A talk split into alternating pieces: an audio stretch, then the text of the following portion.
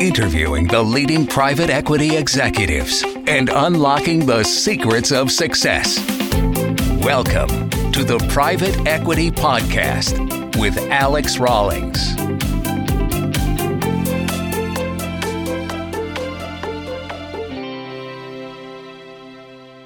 Welcome back to the Private Equity Podcast. Today, joining us is Kjael Skaalerud, CRO at Altvia and founder of Skaling Ventures. Welcome and thank you very much for sharing your insights into the private equity industry.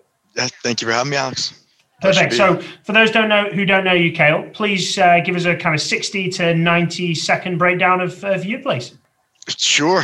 Yeah. So currently CRO at Altvia, and we're a technology platform for private capital markets. So think uh, something that helps manage the fund lifecycle at private equity and venture capital firms. So raising capital, deploying capital, doing deals, monitoring portfolios, and then of course delivering an LP experience that can, gets them to continue investing, right? Kind of that virtuous cycle that, that is affiliated with with funds and firms. And so my background is is predominantly in software as a service, SaaS, and in revenue and go to market leadership. Uh, I spent the last 10 years in New York City, where I was formerly the VP of sales at, at Harri, which is a workforce tech platform catered to hospitality.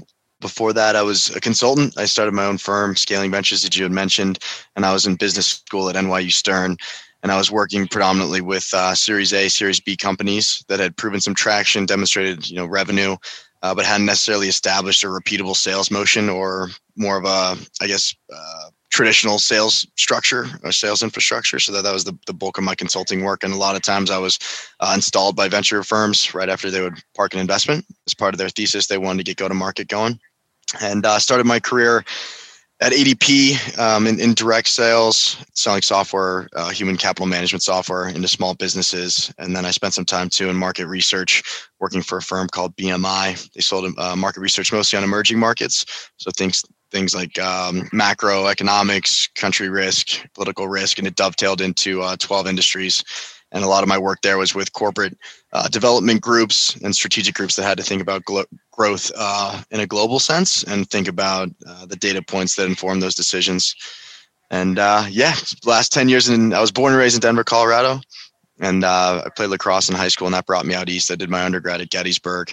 And then once on the East Coast, I ended up in New York City for was a blink, but it was actually 10 years, and I'm back now in Denver, Colorado. So it's, it's been an exciting time, closer to family, and uh, it's been a very exciting time at Altvia as well. Um, the last two quarters, uh, I was and I was brought into Altvia. I should mention as part of a growth capital injection from Bow River to again kind of uh, help come in as I guess a portfolio operator, if you will, uh, to help get the go-to-market motion going and, and grow revenue. Excellent, excellent. So you're seeing kind of all different sides of the of the table, and obviously a lot of your targeting at the moment is targeting private equity and venture capital firms to support them. Is that right? That's it. Yeah, which is kind of interesting. it's like selling to the groups that I used to partner so closely with, while also being installed and working closely with with that audience. So I'm kind of at all seats on the table at all times. It's been kind of an interesting ride that way. Interesting. Well, that's that's only going to bring more value to the to our listeners to be able to get a perspective. So, uh, to kick off, what one mistake do you see private equity firms or their portfolio companies making? Gosh, yeah, that's a really good question. You know, I, I, think to put it more broadly, I think it's probably an important distinction to, although it dovetails into the conversation around portfolio companies, I think in private equity and venture capital, I think the mistake that I see is just like a, a hesitation to embrace technology and a hesitation to adopt technology and to use it as something that can create tremendous leverage. There's uh, Hugh MacArthur is a, a global head of private equity at Bain, and he has a quote that's been widely used at this point, but he says, you know, when I think about the most manual industries, I start with landscape, landscaping and quickly move to private equity. And which is a little bit tongue in cheek for sure, but you know, I think it, it's interesting because you know, if you think financial services is a broad category, but a lot of times you look at hedge funds and groups like that that are addressing public markets, and they're some of the most tech-enabled folks in the world, right? Using really bleeding progressive technologies as it relates to data, machine learning, things like that to just be smarter and make better decisions. And if you contrast that with, you know, a lot of the conversations I have with GPs at private equity and venture capital firms, you know, the most important valuable piece of technology at their firm is is Microsoft Outlook or Office 365. So they spend a lot of their time in an inbox and a lot of time managing, you know, simple like a list of LPs that's worth 500 million dollars is managed in a spreadsheet. So it's it's kind of like wow, you know, the, this is the world society from a technology adoption perspective has has moved a lot, and the industry seems not to have quite kept pace. And I think a lot of it is because uh, some of the incumbents have really gone unchallenged for the last 15, 20 years. Like their place is pretty competitive, and you know, you ask a lot of these firms what their differentiation is, and it's pretty common that they'll say, you know, we have a smart team, we're well networked, and we've got a good track record right? But if they have to really define something in terms of an investment thesis or the repeatability of their thesis with data, they struggle because there's not a lot of technology involved in what they do. So to put it very simply, I would say that you know the big mistake I see is that folks try to address issues with human power. It's like we just need to hire more associates versus thinking about how technology and and more so data can just give them tremendous leverage that scales up, not necessarily scaling out with headcount. Yeah, that, that mirrors a previous podcast that we've done as well with um, talking about digital transformation. It's interesting to hear from the perspective sure. of a private equity side, whereas you know the heavy focus on that was about the portfolio companies and how they need to transform. Um, obviously, you know you're coming from that kind of SaaS world, which you would say is at the forefront of, of technology innovation in from a mass perspective. Whereas, you know, if someone's in there, they're like, oh, you know, we're years behind this company and this company who are doing some some incredible stuff. But the I think it's really interesting to hear about that, right? What could private equity funds be doing to to make themselves you know more efficient slicker leaner you know maybe take a little bit of the advice maybe that they are can be or may not be pushing down to their portfolio to drive drive that technology. So that nicely brings me into one of the statements actually I found on your on your LinkedIn page that in your LinkedIn states that private equity and venture capital firms are on the verge of a te- of a radical technology driven transformation. So I think you've touched on it a little bit there, but but talk to us a little bit about what you mean by that, and you know I think that's under one of your beliefs on your LinkedIn page. So I'm pretty sure we're going to get a, a fairly passionate response uh, on that basis. But you know, give us give us some insight to, to maybe what that means, and, and and if I'm a managing partner of a PE firm, VC firm, you know, how do I interpret that, and, and what does that mean to me? Yeah, for sure. So then I actually just wrote a piece on this, which was the first long form, if you will, piece I've published in years, uh, and it was titled "The Digital Collision Coming for Private Equity and Venture Capital." So I think it's perhaps uh, I guess revolution is the right term, but I think that there's a new era emerging where operators, business people have operated in a domain that leverages very modern, very progressive technology, and they're now leaving those domains to become investors. And so they're going to make use of the tools that they're the most familiar with. And if you compare that with the status quo in the industry, it's just radically different. So, for instance, if I left, if I started a fund tomorrow, right, and I had to target a subset of investors right? I would buy third party data sets. I would get access to tremendous amounts of information very uncommon information. I would use i would use scrapers to aggregate information and i would pull things together and i would use machine into a cohesive database and i would use machine learning to you know just to, to ex, uh, execute a very simple clustering exercise to say okay who are the investors that i'm trying to go after based on their propensity to invest in me. So let's say I want to start a SaaS fund, right? So I'd go out and get all the data relevant to understanding who the biggest investors are in SaaS, what their exposures are, and just kind of shortlist that from a data perspective. And then I would use very common machine learning uh, to run uh, clustering patterns, things like that. And I would start to tease out the attributes, if you will, that make those investors unique. So the example that we always joke about, it's like, all right, it turns out, you know, if you were trying to find friends, right? Like, all right, turn you want to go find more friends? Well, let's first figure out what the patterns are of the friends that you have. Like, all right, turns out all your friends wear leather jackets and, and ride motorcycles, right? And we would use machine learning type technology to uncover that. That's very informed now for when I go to market because I'm going to be targeting investors that demonstrate those attributes, right? And it's going to be a very data driven loop. And then in terms of the way that I actually communicate with them, I'm going to make sure that there's a way where I'm, there's a, a, feedback loop established, right? So when I bring a message out, and it's very simple technology that we're talking about. So first is just like a system of record, which is more often mapped to like a CRM, which is just a database that houses this information and allows you to kind of organize it. And then as i mentioned kind of a some type of learning element which is more often than not underpinned by machine learning to actually un- uncover what we're actually looking for. And then i would take advantage of like a system of action just simple email automation to get my message out to the target audience as efficiently as possible. But i would also measure very precisely how that message is interacted with right so what emails are being opened what stuff's being clicked on so i can kind of calibrate the messaging of how i'm actually speaking about my fund to make sure that you know I'm calibrating my messaging over time.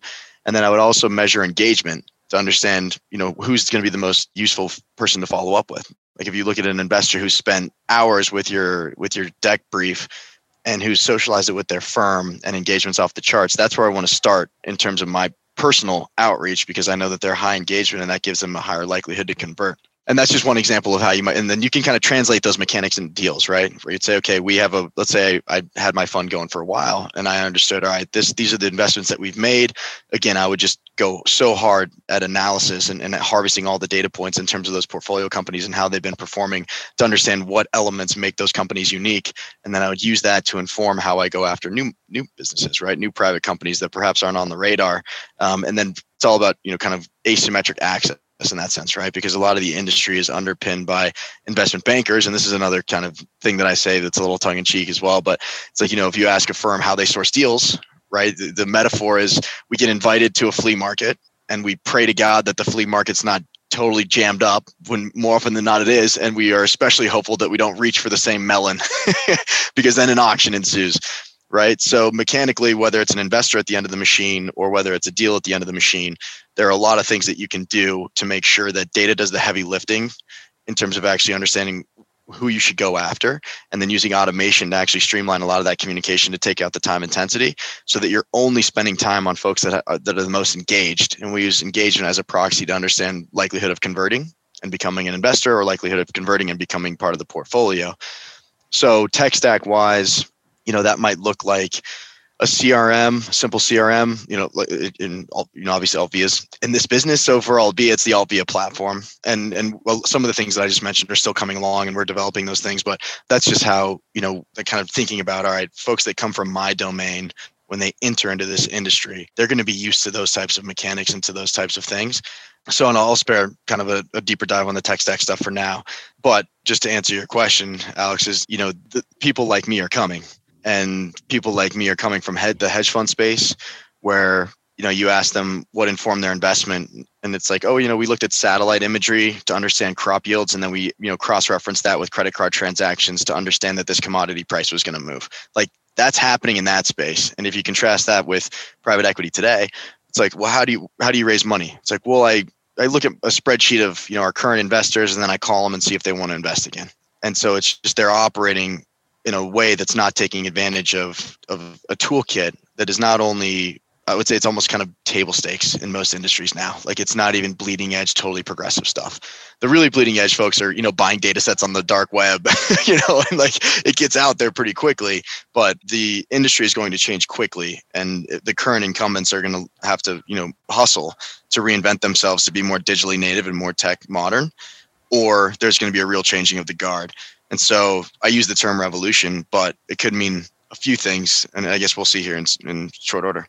Okay, and I think there's a lot within. I mean, there's a lot within that what I want to target. But the the there's a you know, again, if I'm I'm sat here as a as a um, let's imagine I'm a managing partner of a you know mid market private equity firm. We've got three billion AUM and I'm kind of thinking, okay, well, what we've done, we've always done it this way. The, the, the, key word that they hear in their portfolio, and they're like, absolutely not. We've not always, we have done it this way previously, but we're not going to change. Let's say I'm I'm afraid to change, and I'm sure. kind of like, look, I, I, embrace the fact that technology is coming. You know, when someone says words like machine learning, it's probably like I don't understand what that means. Mm. So, what would what would be a simplistic easy move to say, look, if I was coming into a private equity firm right now, you're well established, you're probably against change, but there's an inkling of interest in making some kind of level of technology improvement within our firm to help us. Where, what couple of areas would you begin with? Look, really easy to step in would be firstly, I'd implement this because it's simple. And secondly, I'd look at this. You know, one of the things I think you mentioned there was a clearly an email, an out outreach cold email platform, which is something we use um, here. Maybe that's one, but you know, I'm not going to give drive you down that path. But what sure. what two would you give somebody as a simplistic way of that that's fairly easy for them to implement, and they could probably grab an associate and they could probably make those changes in the firm. Yeah, so the worst answer to any question, but often the best one is it depends. Um, I, I, think you know if, if you're looking at if a firm really has no true kind of system of record and as I mentioned, because if you think about what a CRM is usually underpinned by, and for those that aren't as familiar, it's a customer relationship management tool. It's really about understanding accounts, contacts, and then the investment vehicles, pools of capital. But it's like those are kind of the core elements uh, that a CRM addresses, which maps very well to the core, like the the I guess elements that are closest to a firm's point of differentiation. It's usually how you raise capital, how you engage investors, how you engage management teams and CEOs and do deals.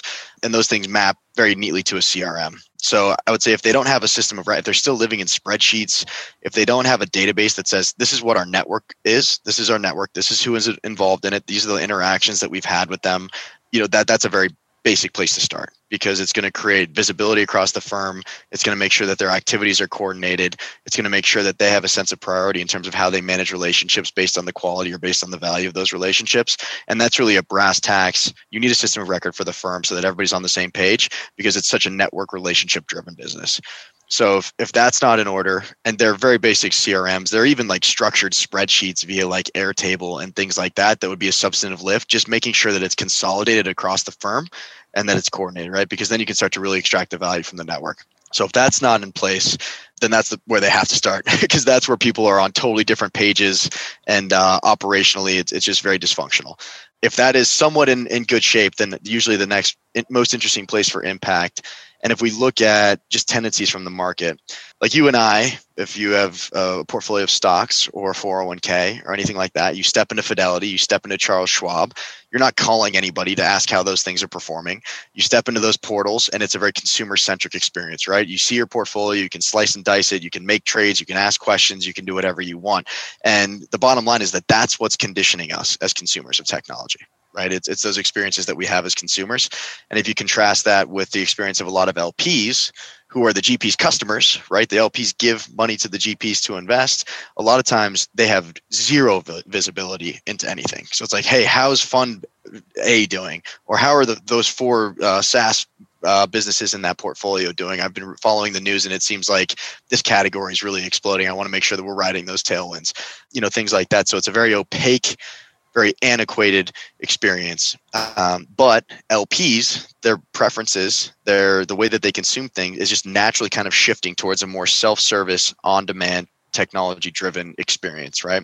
So I would say the if the CRM piece is not in order, like the kind of foundational kind of operating structure of the business isn't in order, then the next place to optimize for is, is for the investor portal. So bringing a more digitally immersive experience to your LPs. A, because it's going to give them the type of visibility and transparency that's going to build trust and make it more likely that they'll continue to invest with you. And B, because that's the stuff that they're used to. And other firms are starting to provide that. And they're going to naturally gravitate towards that because what they can't see in real time, they're going to be less likely to trust. Um, and obviously, if returns are through the roof, no one's going to ask any questions. But yeah, so I guess just to, to recap, you know, a, a foundational CRM just to understand the relationships and the context and how you're interacting with folks is, is the most important place to start. That'll create the biggest lift operationally for the firm. And if that's somewhat in order, then I would focus on the LP touch point, which usually manifests as a portal and making sure that that's something that's digital branded and that provides something that's analytical in nature so that LPs can understand how the, how the funds are doing, how the portfolio companies are doing in real time.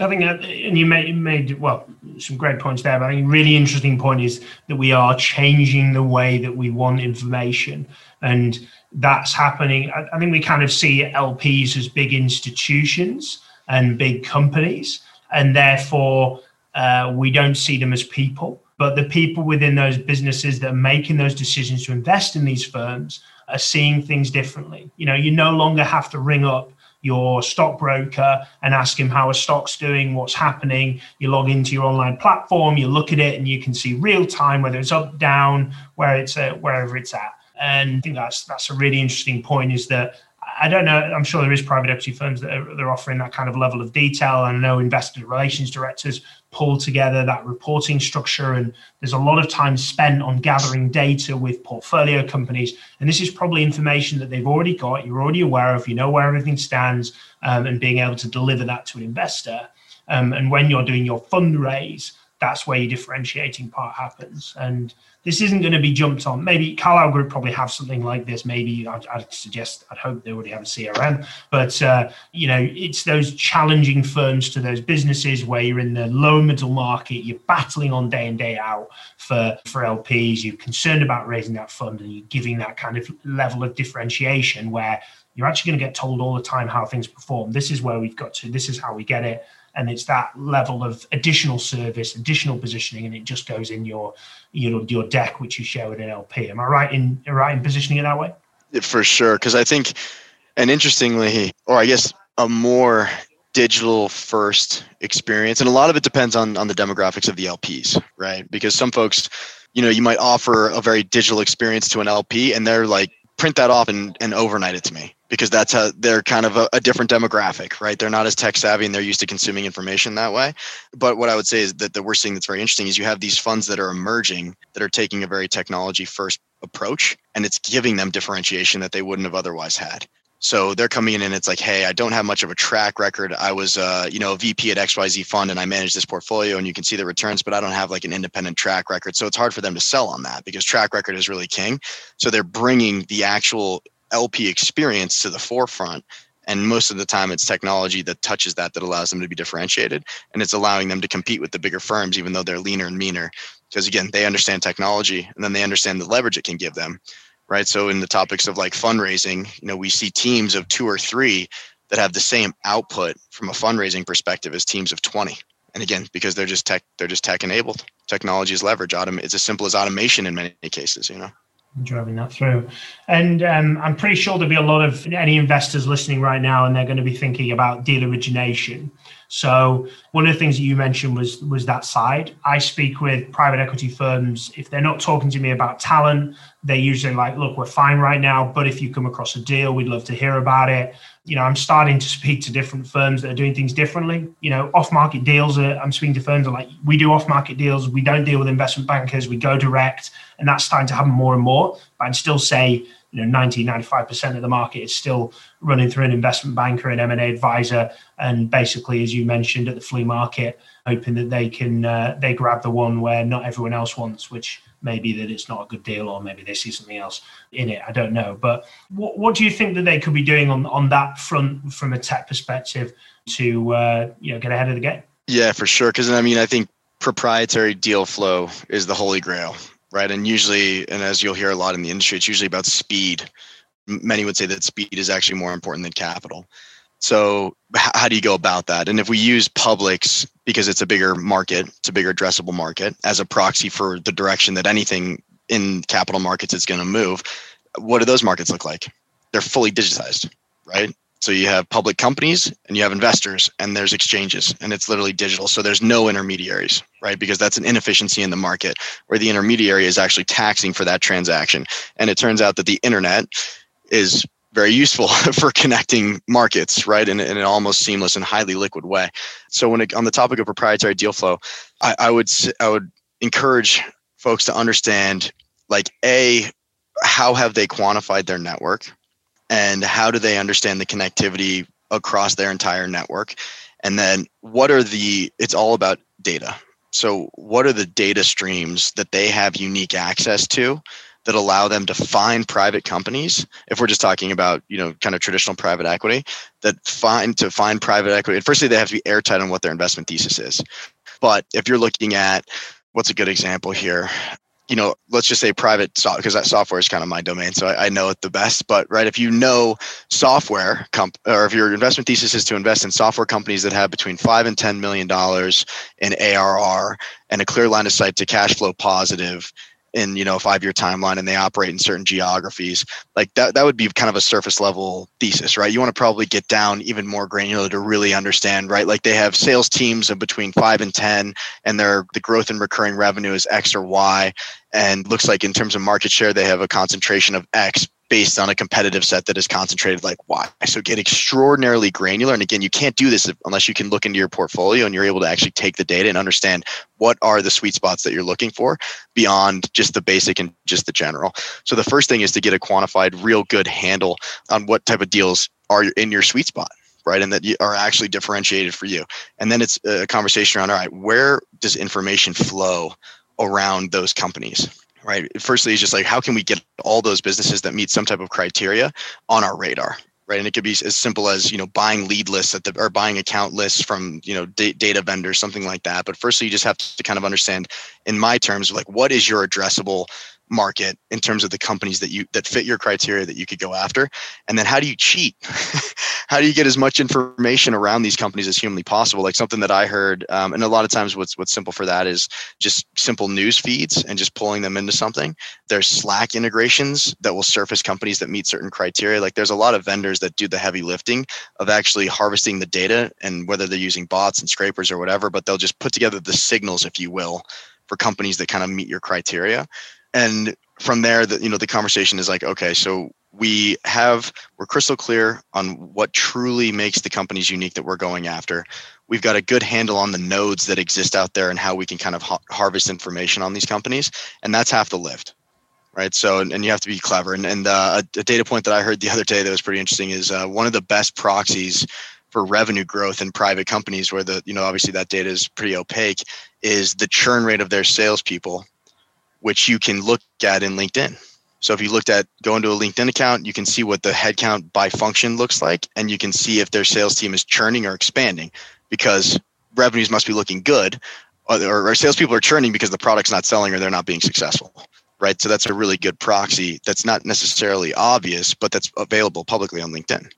So it's usually the data has to do the heavy lifting because other otherwise you're going to have a team of 50 people in a room cold calling CEOs at mid-market companies that you got off of the Inc. 500 fastest growing companies asking if they need capital.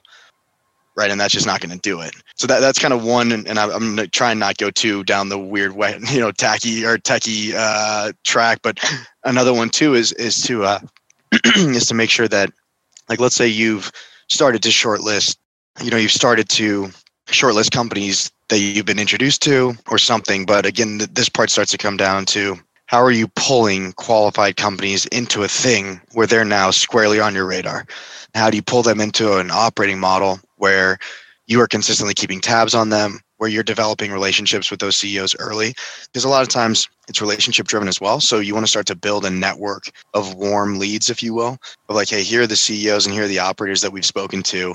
And at the at that time, you know, it wasn't it wasn't right. Like they weren't trying to take any capital. You know, they were bootstrapped, whatever the case may be. But how do you pull them into your world now, where you're nurturing that relationship over time, and you stay on it, right? And you stay front of mind. And again, that usually comes down to some type of CRM mechanic where it's like, hey, here's a cohort of, of CEOs we like them for X and Y reasons. We're going to keep an eye on them. And how do you pull that into your operating model so that you have touches out to them and that you're communicating value? And interestingly enough, right, it's usually the same data when it comes to what the firm's up to. And it's just, you know, as we say, old wine, new bottles. And the framing is just different. So more often than not, the communication to investors is, hey, look at our track record which is you know portfolio performance fund performance. Look what we've done. We've been able to generate outstanding returns. You should give us your capital. And it's almost the exact same storytelling for management teams. Hey these are the companies that we've partnered with in the past. Look at the value creation. Look at the returns that we've been able to generate for the founding teams whatever the case may be. But you want to make sure that it's a data driven storytelling that's going into the management teams because you know when when they do need some capital you're going to be the first person that they call so that's like more of like the nurture thing. And then uh, and I guess just to kind of recap, the first thing is you have to find an edge, and it's usually going to be determined by data and asymmetric access to information. And there's so much internet on the information, it's insane. And you have to be clever to kind of find little streams that'll tip you off that, like, ooh, this fits our investment criteria, and be crystal clear on why your investment criteria is what it is and why it's differentiated. And then those companies will be on your radar earlier. And it's again a game of speed. And then have some type of very thoughtful nurturing mechanics for the groups that you speak to because very rarely you're going to call a CEO and he's like, yeah, actually, we're raising a series A. We just haven't disclosed it yet. This would be great. We, we were looking for a $5 million check, right? Like those are silver bullets that very rarely happen. So how do you pull things into a pool of warmed, warmed leads, if you will, and nurture those things over time? And then like one last thought there is actually understanding what's yielded your results. I mean, even on like the deal sourcing side, like a lot of times groups will spend like there won't be an analytical rigor in terms of looking at their deal sources. So they'll, they'll make simple mistakes like spending all their time on the on the bank or whatever that has given them the most leads versus spending all their time on the bank that has given them leads that have yielded to closed deals that have generated the best returns for the firm. So they kind of act without a sense of priority or an understanding of what has yielded their results. But I, again, I said that like the lead sourcing thing is, as you mentioned, more common than not. And so it's more about how do you extract as much value and leverage from those sources. And then back to the beginning of our call, then how do you look at that deal source and understand the attributes that make that deal source unique so that guess what you can go out into the market and find deal sources that look and feel like them because that's what's been yielding most of your results I think that's all all really really good stuff, and I can really relate to if you think about any any type of business, especially with business services type company, which financial services, business services type companies, and executive search is exactly the same. You know, we're looking for all it is is built on huge amounts of data. Who do we know? Who can we know? How do we know that these people exist? And then being able to keep managing that and and it does look and anybody who's listening who's thinking this is really overwhelming and that's a lot of information that's a lot for me to do you know i've got to raise a fund i'm trying to manage portfolio companies is to look within your business and think okay who this isn't this isn't your gig and this isn't your space who could you give a little bit of this to? Who could you go out there and say, one of you guys, look, can you go and look at a CRM? Can you go and look at how we acquire some data with regards to companies that are this size of revenue, that are these industries, um, and that are in this country, this area, or have X, Y, and Z? Because that information is is available and that is out there. And yes, you'll get lost in Google. Yes, you won't you won't find it on your first hit. You may do, but that continued looking into this area will make you at the forefront of technology quite quickly because we all operate in archaic industries and we all operate behind the times of technology and we want to be using this. So i can definitely relate to that. It's, this, it's the reason why i get the question of you're in the uk how on earth can you help us fill a position in the middle of nowhere in the us and the answer is, is because we have data on private equity backed companies and we keep that data up to date. So we're not starting from scratch. We're not starting from the beginning. We have this information and we're starting already halfway up the mountain. We've just got to go um, over the next half to identify that and also you know technology and i don't need to be in in new york to to place someone in new york or you know we've got search in jamestown at the moment absolute middle of nowhere for a chief exec appointment. And, uh, you know, we've got a big shortlist across to our client because that data and, and, the fact that we've sourced it. So, yeah, it does sound daunting, and it did to me when I first began that kind of journey. And I'm not trying to compare myself to a private equity firm, but if we simplist, if we put it simplistically around around data and data generation, is just hit the internet and see what you can find. But find someone in your firm if it's not for you to to do that. I think. Yeah, for sure. And I mean, I think nine times out of 10, anything that's proprietary is probably data in, in the private equity venture capital game, you know? And I would say too, you know, what's interesting, like from uh, like trying to spin up proprietary deal flow, like a very productive step. And, and what is some of the most proprietary data that a firm has, that a fund has? The data on their private companies that are in their portfolio, right? That is one of their best piece points of access to very asymmetric, very opaque data. So if you're trying to figure like, hey, we, we just raised a fund and uh, it's, it's our second fund, same investment thesis, and we want to just double down on what we've done. I would encourage you to spend a ton of time with your existing portfolio and act because you can go from, all right, we're investing in mid mid-market service businesses right? That has that pizza pie is that is massive right? That's so big. And if you can actually spend time with your portfolio and understand okay what what were the breakout performers in the portfolio? And what were the true attributes right? It might be something as, as simple as understanding that wow this was a repeat entrepreneur. This was his third business. Interesting. So were the other two groups that, that were total home runs. Okay so now we're looking for mid-market service businesses who, who are ceo'd by a repeat entrepreneur and that takes the pizza pie and shrinks it down here. And so but that gives you an, a sense of priority in terms of how you go to market. And as we always say in, in go to market right if start small to go big be hyper focused and the learning will be tremendous. But again it's it's all about and even if that's a very manual motion at least you know that the pizza pie is this big instead of this big where you're just you know calling the phone book so.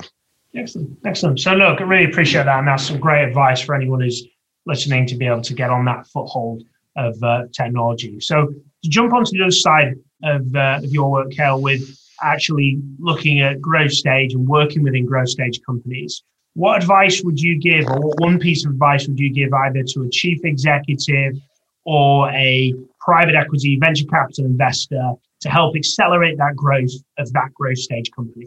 Yeah, gosh, it's it's so funny how connected all of this stuff is. you know, like the macro themes are just so common because for me, the thing at the end of my machine is a private equity or venture capital firm, but all the mechanics are kind of the same. For a private equity group, it's either an investor or a deal, right? And for a growth stage company that's a portfolio company, it's whatever their customers are.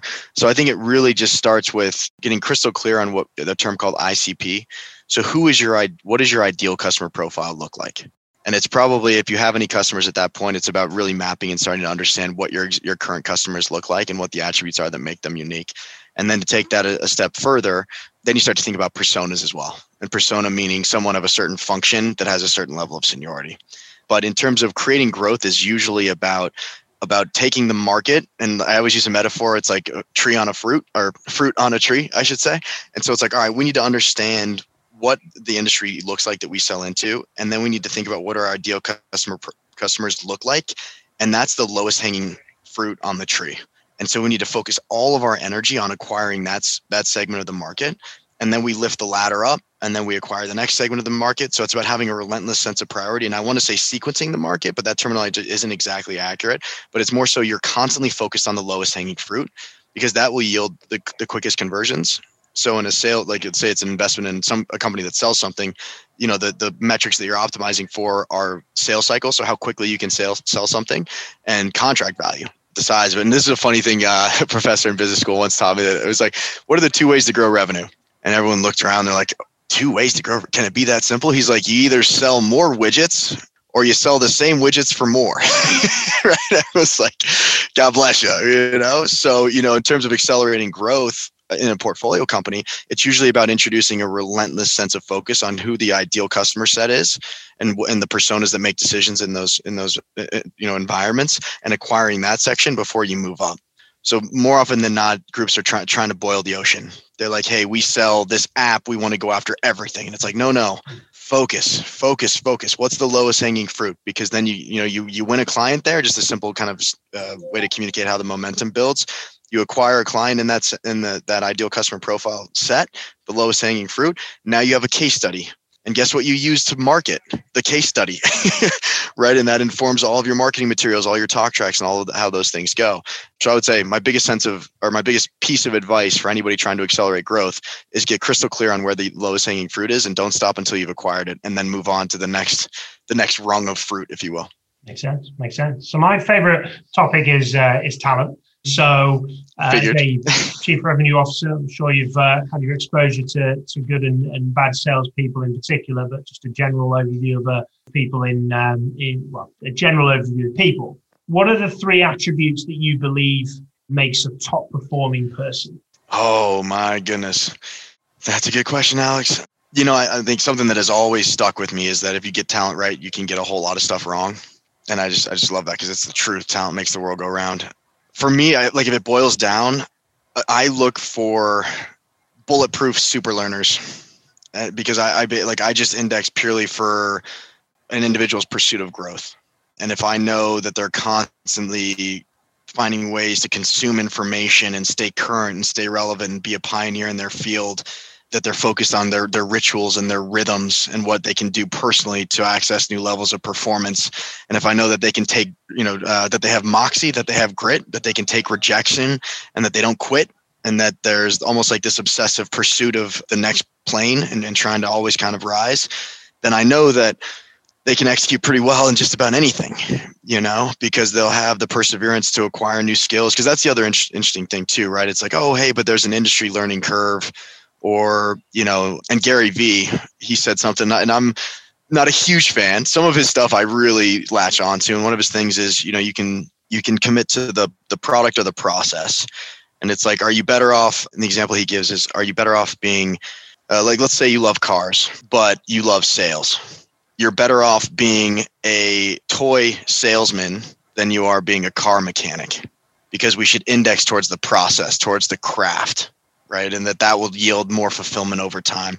So as long as i know that somebody's committed to the craft that i'm that i'm bringing them into and that they have those kind of bulletproof super learner attributes i know that we'll do pretty well because the, the notion of learning curves like can we bring somebody from another industry into this if again they're committed to the craft and they've demonstrated excellence in the craft? I'm not worried about the learning curve because this is just the first of a million learning curves right? If they haven't been able to overcome learning curves or adapt to new industries or adapt to new environments or new market macro conditions they're in trouble no matter what domain they're in because business moves so fast.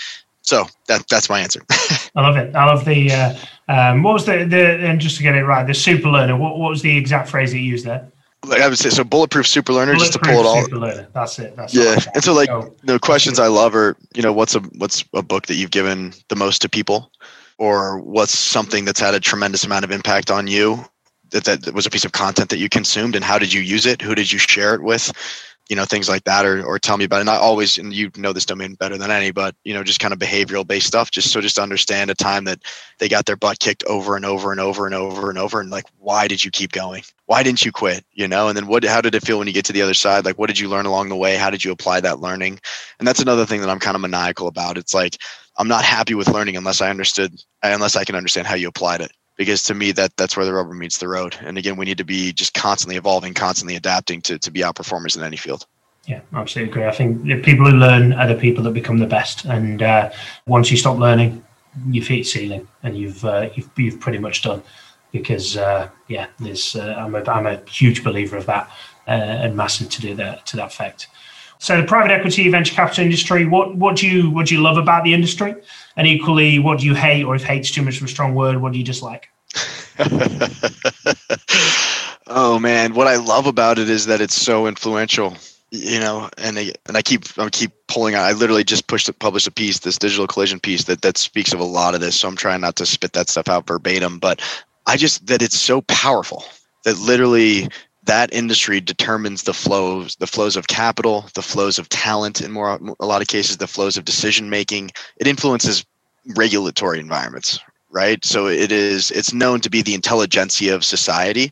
It's known to be the the best educated most credentialed segment uh, you know in society. So with that comes tremendous leverage. If you can influence that thing just by definition you should be able to influence all the industries all the executives everything that it serves so I see it as a tremendous point of leverage, not only for society, but also for technology and, and just intellectual stimulation, man.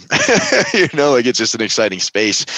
I want to be a little PC in this response. You know, what I dislike about it is that it's, um, gosh, I'll, I'm just going to let it rip, is that I think in many instances it's just a, a perfect example of like an elite, guarded, systemically privileged thing that has existed for so long. And what do I mean by that? Is a lot of the reason, if you ask me, why these firms haven't evolved, is because it's hyper wealthy people who are getting investments from hyper wealthy people who are their friends. And who are their friends who are their are their their kids are friends and their dads were friends. And they some are in the same places. They fly on the same jets. They do all these same things. So the the connectivity of it hasn't been broken. It hasn't been democratized. And so i think a lot of times there's there's an arrogance perhaps that's associated with that. Um, because I have interacted with GPs that are without question the smartest person in the room, zero question, and it is and it is remarkable. I cherish my time with those people. On the contrary, I've re, re, I've interacted with far more. You know, maybe for every one of those, there are truly 99 who think they are the smartest room uh, in the room and treat everyone else like they are the smartest in the room, and nothing could be further from the truth. And that's the stuff that that frustrates me, but I also find it deeply motivating because there's a democratization that is going to happen in that industry because people who are hyper intelligent are going to use non-traditional methods to hack their way in and take it. And that's what i'm the most excited about. Yeah i think it's it's a it's a fascinating industry and i think it does attract both at the portfolio company level at their c-suite execs and at the uh, private equity professional back office professional level it attracts some really incredible people. There is some amazing, amazing, intelligent investors, amazing CFOs in the in the private equity firms, amazing investor relations people, some of the real top people in their industry. But private equity does carry with it a little bit of a this is kind of an elite and elite, and therefore if you're in it, you kind of do have that. Not everybody, but some people do have that confidence that they are at that level, whereas they probably haven't invested in themselves well enough to be at that level yet. So I, I completely agree. Yeah, but yeah, what what a what a fascinating space to uh, to be in certainly. What what are you, sure. you, mentioned about learning? What are your influences? Where do you get your influences from? What do you read? What do you watch? What do you listen? Um, gosh, so I, I usually keep like a backlog. Like I, I try to balance stuff like learning that kind of is like more spiritual, I guess I would say, or, or more kind of psychological in nature, and then I balance that in with macro and and uh, and then I balance that against like just skill acquisition. So on the on like the spiritual side, I, I just read The Untethered Soul, which is extraordinarily interesting uh, by a dude named Mickey Singer. Highly recommend it. Um, he was the CEO at WebMD, and he kind of just takes him through his kind of spiritual journey. Very interesting book. On the kind of macro space, I rely a lot on biographies for that. So I'm reading Softwar, which is awesome. I'm, I just started into it, which is the biography of uh, Larry Ellison of Oracle, and it's kind of interesting. He basically gave an economist journalist the, uh, like the space to write it, but he under one condition he was able to chime in. So there's always these little footnotes from Larry, which are kind of hilarious because he was just he was a unique human. Um, and then on the skill side, I, competing in the age of AI, I, I, read recently, which was something that was was handed to me by a, a close friend, and that's had a huge influence on me. And then outside of skill wide, SaaS methods, Jacco Van, gosh, his name's tricky, but he has a lot of kind of quantitative approaches to SaaS, like the SaaS method in terms of go to market. So I, I read everything that he puts out. I'm really focused on customer success right now and product management and product led growth. So I have a backlog. And interestingly, content on like the skill side, usually the best of the best is content marketing from the best of the best vendors in that domain. So I rely a lot on the best SaaS vendors in those domains that sell products into those categories. Like Clearbit, for instance, they have data driven marketing, data driven product management, which is usually just a consolidation of all the best of the best in the industry that are, you know, you guessed it, clients of theirs. I'm trying to think what else I've read recently that, that's that's been very impactful and then I obviously I have like the daily beats, right? Like, and that's my word of advice to anybody. I went in and just kind of pruned all my newsletters, and and that was very fulfilling. so don't you know if you and it's just like going to market, right? If you try to read everything, you end up reading nothing. So I've Scott Galloway was a brand strategy guy from NYU. He wrote the four. He's written Algebra of Happiness. He was the one that kind of uh, tipped off the whole WeWork implosion when they posted their K1.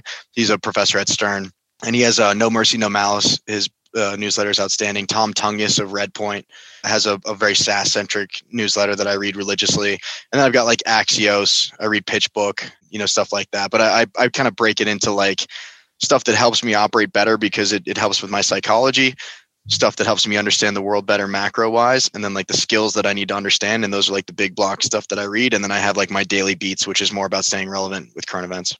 Excellent. That's a lot of uh, a lot of stuff. Uh, lots and lots mentioned there. So uh, so thank you very much. So if somebody wants to reach out to you, Kjael, someone's listening to this and they're thinking, okay, I need to learn more. I want to speak to you about your current business or you know, just in general. How best do they uh, do they do they drop you a note? Yes. So Cale, which sounds like Kjael or is spelled like Kjael, I should say, K J A E L at altvia.com. And uh, I'm always up for talking shop or uh, networking, having these types of conversations. That's what it's all about. Perfect. Well, uh, we'll put that in the in the show notes for anybody to uh, to reach out to.